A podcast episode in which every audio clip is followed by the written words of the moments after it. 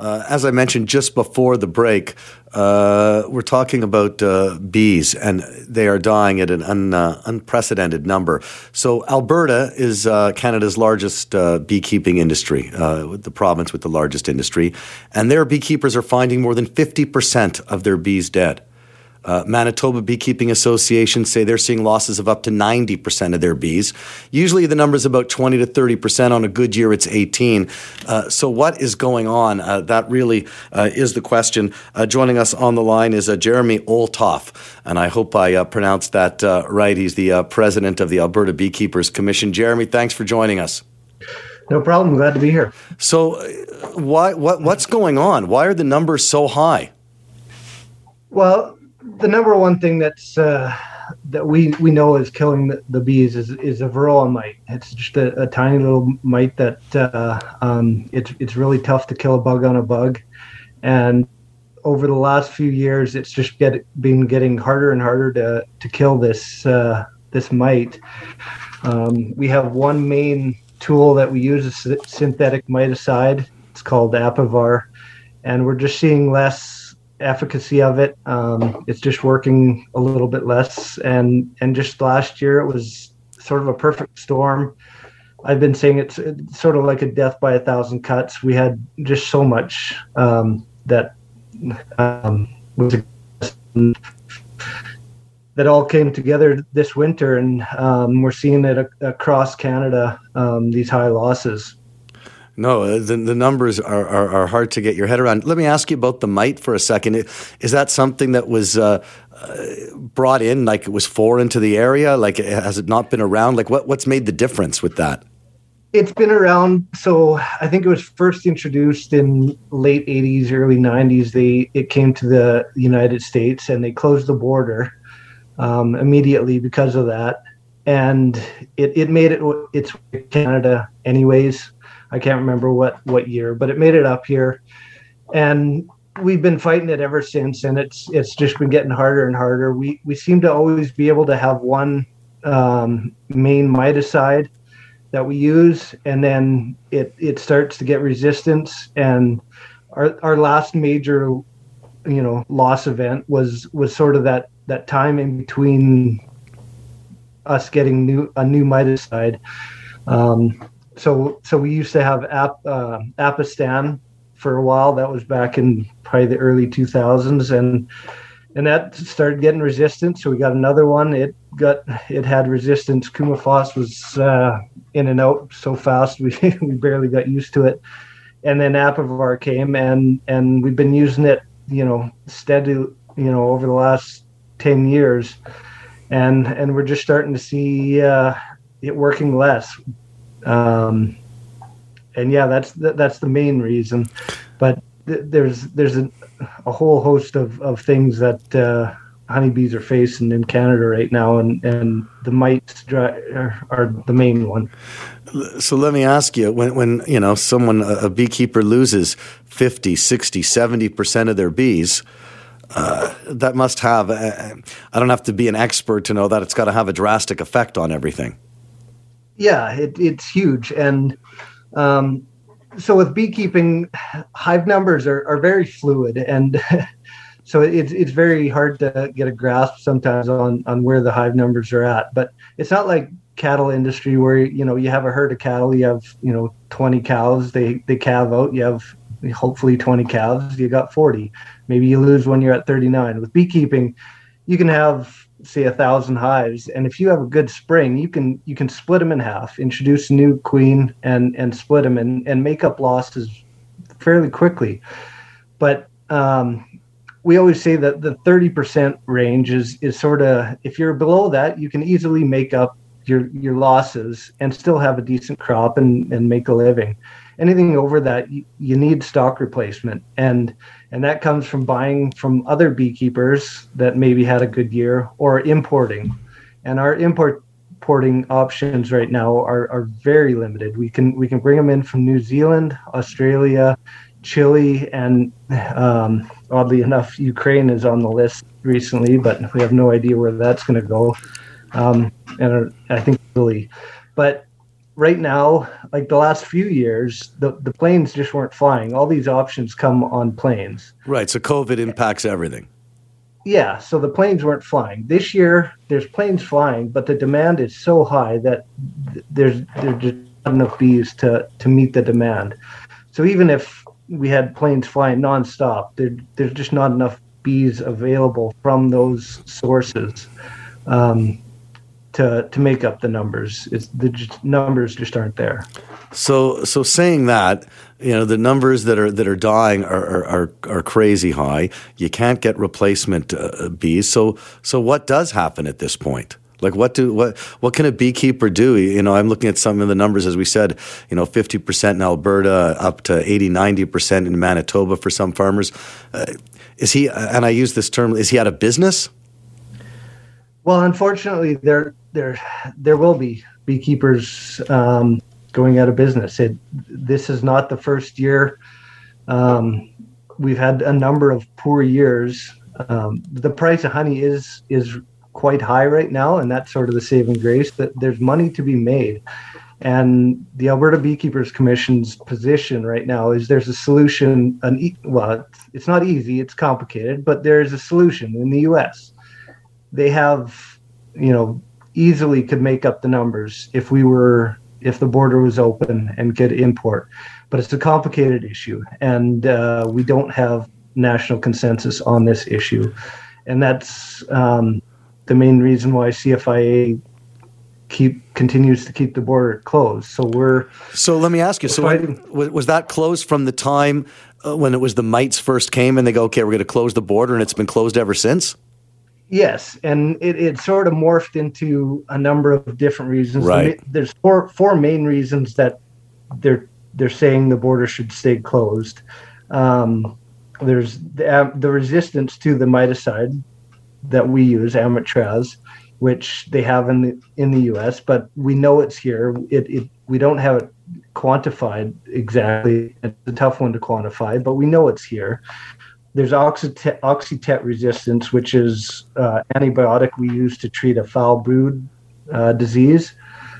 Um, but we have that here. And then there's another couple small. There's a small hive beetle, which is another pest. It's just a nuisance. They they tell us it's a risk, but it it's it's. I mean, yeah, it's not going to. It's not going to kill the hive. Out. Yeah. Yeah, it, it, it can be managed. And the other one is the Africanized genetics, which plays huge in provinces like Ontario where the, populations are high and selling fear is easy. And um, Africanized genetics is, um, yeah, it's what a lot of a lot of beekeepers use as their their reason for keeping the border closed. But again, it there's there's ways to mitigate that that risk, and um, so so the last risk assessment done by CFIA was done in 2013, and um, okay, that's it, like a decade. Did, yeah, yeah, and so we're pushing for a new risk assessment. And the last time they did it, they they didn't put any weight on the economic risk um, of keeping that border closed. And right now, we're saying um, that economic risk is huge. Um, this isn't just you know honey production in Alberta, but there's pollination. There's there's a ripple effect, and the, uh, the economics being lost this year are, are staggering. Uh, we're talking with Jeremy Olthof, uh, Alberta Beekeepers Commission. He's the president of the uh, commission. He's joining us. We're talking about the. Uh, Jeremy, would you say, is it safe to say this is unprecedented, uh, the loss of bees we're experiencing right now, or have we seen this before? We've seen high losses, but it, in in certain areas that I don't we've never seen it this widespread across the entire country. Um, yeah, it's no, I, I, I, can hear it in your voice. Like it's hard to get your head around. So yeah. let, let, me. You mentioned before the break the ripple effect. So obviously it, it affects honey production, but that's the obvious one.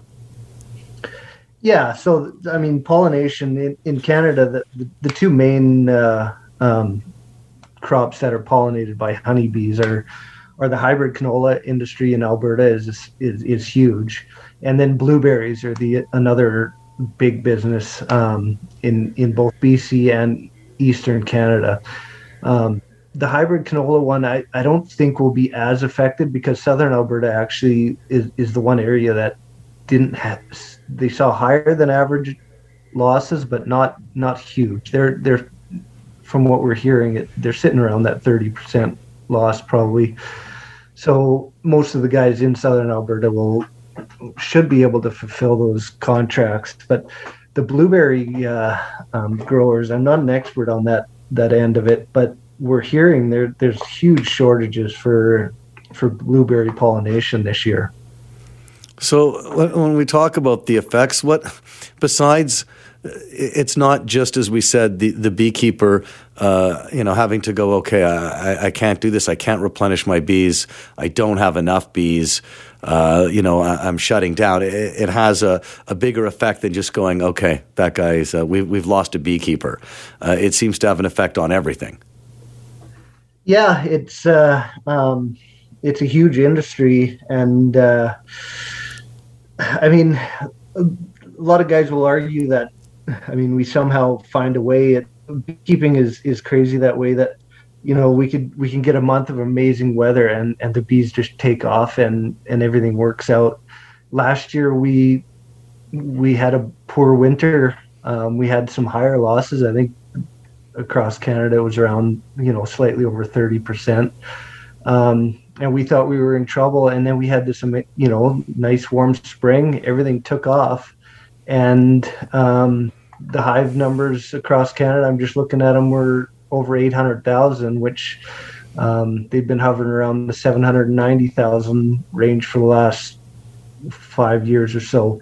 So we ended up with higher numbers, and partly because that that spike in in honey price sort of drove that that uh, everyone pushed to get more hives, um, and they rebounded. But this year, man, I uh, I just don't see it happening. It uh, um, there's just it's not a far stretch to say that half the hives in Canada died. Like it, and um, we're getting nowhere near that in in replacements. So it's a tough situation. No, uh, for sure. And as we said, if, if, it comes down to to replacement, how we, we talked about the flights, but has COVID affected anything else as far as uh, the industry goes over the last couple of years? It's hard to find something that hasn't been affected, I guess. Yeah, I mean, personally, we we've been a little insulated with it. Um, I mean, getting because we're so seasonal, we we rely quite heavily on seasonal workers. Um, so that's been a bit of a challenge. We've had to adapt, um, but uh, yeah, we've made it through. So, but yeah, cost of everything is skyrocketing as well. So um, that m- makes it a lot tougher as well.